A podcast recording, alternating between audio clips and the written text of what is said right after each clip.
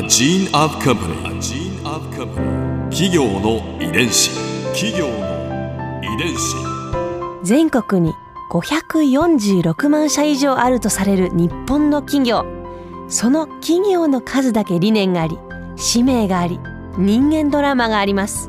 この番組ではさまざまな企業のトップや社員の方にお話を伺いながら、成長する企業の ディーエヌエー を解明していきます。企業の遺伝子ナビゲーターは私、はるかクリスティンとクオン株式会社代表の武田隆さんです。武田です。よろしくお願いします。よろしくお願いします。さて、今日は株式会社ヤッホーブルーイング代表取締役社長、井出直之さんをお迎えしています。よろしくお願いします。はい、よろしくお願いいたします。よろしくお願いします。今回はヤッホーブルーイングの転機についてお話を伺います。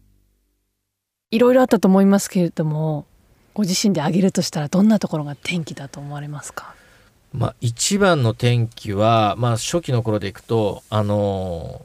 創業からですね、まあ、地ビールブームがこうあっても一時期は盛り上がって、それからあのブームが来たら去っちゃうと、うん、もう全然あの置いてくれなくなりまして、結果ですね、創業からはちねんかんずっと赤字だったんです。そうだったんです。ずっと赤字だった。最初のさんねんかんはまあ赤字でも売り上げが上がってたからまあ良かったんですけど、赤字になってきちゃうとですね、何が起こるかっていうと、あの今までは仲良かったメンバーがですね、うん、あのみんなあの疑心暗鬼になって、でもどんどんみんなが辞めていっちゃってっていう、もうギスギスした感じで、もうこういう時にあの本当にもう私もあのどうしていいか分かんなくって、で、まあ、あの本業の方がそうすると星野リゾートも当時忙しくなってきまして、うん、全国展開が始まったわけなんですよね。で、あの、まあ、私星野にこう泣きついて、あのもうみんな辞めちゃうし、ブーム過ぎちゃったし、もうあのこんなのいつまでやってても無理だよと、もう散々なこと言われるようになって、社内もボロボロ、お客さんからもボロボロ言われる、もう耐えられないです、どうしたらいいんでしょうなんてあの泣きながら訴えたんですよ、彼に。そしたら彼はですね、あのとんでもないことをあの言い出したんですよね。あのまだやれることあるんじゃないかと、えー、とかとことんやってみようよと、とことんやって、それでもダメなら会社を畳んでふたりで湯川であの釣りをして余生を暮らそうと彼はあの言ってくれまして、で、私それびっくりしたのはですね、はい、あのまだやれることはあるんじゃないかと、こんな状況にもなってこの人諦めてないんだと、はちねんかん赤字ですよ、もうあのずっと赤字で、もう売り上げがずっと下がってって、にけたずつ下がってって、まだ諦めてないんだというのをびっくりしたのと、まだやれることがあるんじゃないかと言われると、確かにあるかもしれないと思って、で、まあ、あの極めつけはその湯川で釣りをしようで、まあ、余生をふたりで暮らそうなんて言ってくれたのは、湯川っていうのはその星野リゾート流れてる渓流なんです、はい、で、私の一番の趣味は釣りなんですね。で、ただ当時は忙しくって釣りなんかも全然行けなくて、まあ、それをあの代弁してくれてるんですけど、そして星野は釣りなんかやらないんですね。やったこともない、やらないんですね。やったこともないんですよ。で、それを聞いて、あのそこまでの覚悟がこの人はあるんだと、まあ、か彼に釣りをさせちゃいかんとあのもうそこであの吹っ切れてですね、当時も一生懸命やってたんですけど、ただまあ私の意思はこうネガティブな方に向いてたんですね。ダメだダメだ、どうしようどうしようと、マイナスな方にエネルギーがいってたんですけど、彼のその言葉で、まあ、あの人生を星野にかけてみよう、このビール事業に人生をかけて、本当にダメだったらそれで考えようなんて思って、本当に命をかけてやる決心がついたんです。企業遺伝子。ちなみに井出さんが社長に就任されたのはにせんはちねんからなんですね。はい、そうです。にせんはちねんですね。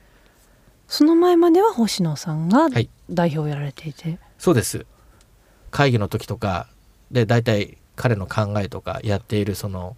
言葉にはなっていない文化っていうのがなんとなくこう分かっていたので、それを継承しようとか、まあ、あとはもともとのこのいきさつがあの変わってってですね、彼とその大喧嘩をしたんですね、あの会議で、はい、で、あの、まあ、テレビ会議で、彼は東京にいて僕は長野にいて、 あの、まあ、あるもうあのぶっちゃけ言うとですね、今うち の, あの大得意先のローソンさんに、はい、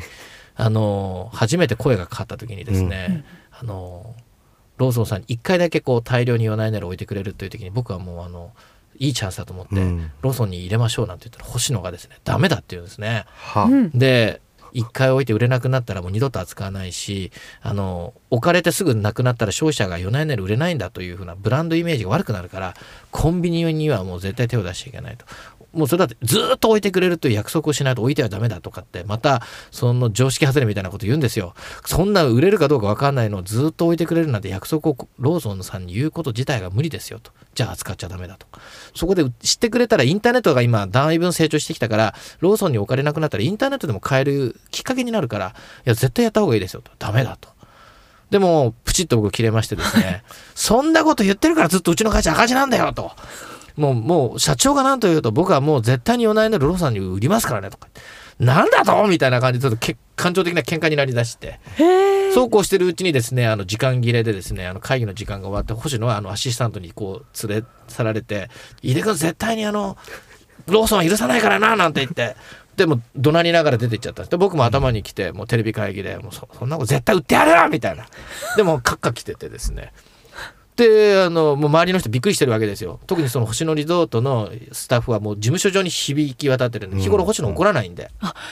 うん、あ、珍しい光景なんですね。もう珍しい光景なんです。誰だあの社長を怒らしてるのはと。だからヤッホーの井出さんらしいですよと。井出さんクビだねとか言って、あの僕はもう頭に来てて、もう絶対に置いてあるなんて思ってたら、その夜メールが来たんですよ、うん、あので絶対にこれ説得のメールだなと思って、もうこの野郎絶対にうんと言わないからなみたいな、俺は売ってやるなと思ってメールをパカッと開けたらですね、なんて書いてあったかというと、いや井出君今日の議論面白かったねとか書いてあるんですよ。あのあの時はああ言ったけど、井出君の言うこともなんか一理あるねと、ちょっとローソンさんの扱いは検討しようなんて言って、もうそこで僕拍子抜けしまして、うん、この人何なんだと。あんなに怒ってたのに、もうパッとこう気持ちを切り替えて、僕は気持ちは切り替わってなかったんですけど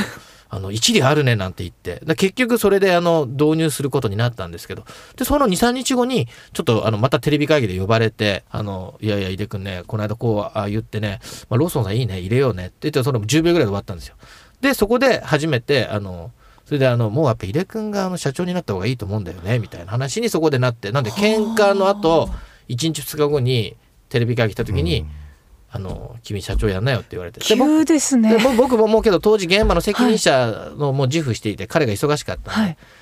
なんであのいやいやそうかもしれないですねと、もう あ, のあなた忙しいから、うんうん、もう僕実質もう あ, のあなたに代わって切り盛りしてるからあのいいんじゃないですかみたいな、だじゃあそうしようかみたいな、なんかそんな流れがその自然となんかバトンタッチ の, のきっかけだったんで、なんか変な話のけ喧嘩をして口論になって。あの社長になったみたいなここで春風ビューポイント。今回井出社長のお話の中で私が印象に残ったのは、井出さんが社長になったきっかけです。星野さんと喧嘩して口論になって、そしてそのふつかごには社長に指名されたという、そのエピソードには驚きました。本音を曲げずに、社長の顔色をうかがわずに言いたいことを言った井出さんも、そしてその井出さんの言った言葉を喧嘩の後に大きく受け止め、さらに社長業まで任せてしまおうと思った星野さんも、どちらもすごいなと思いました。お二人の信頼関係がすごく感じられました。企業の遺伝子。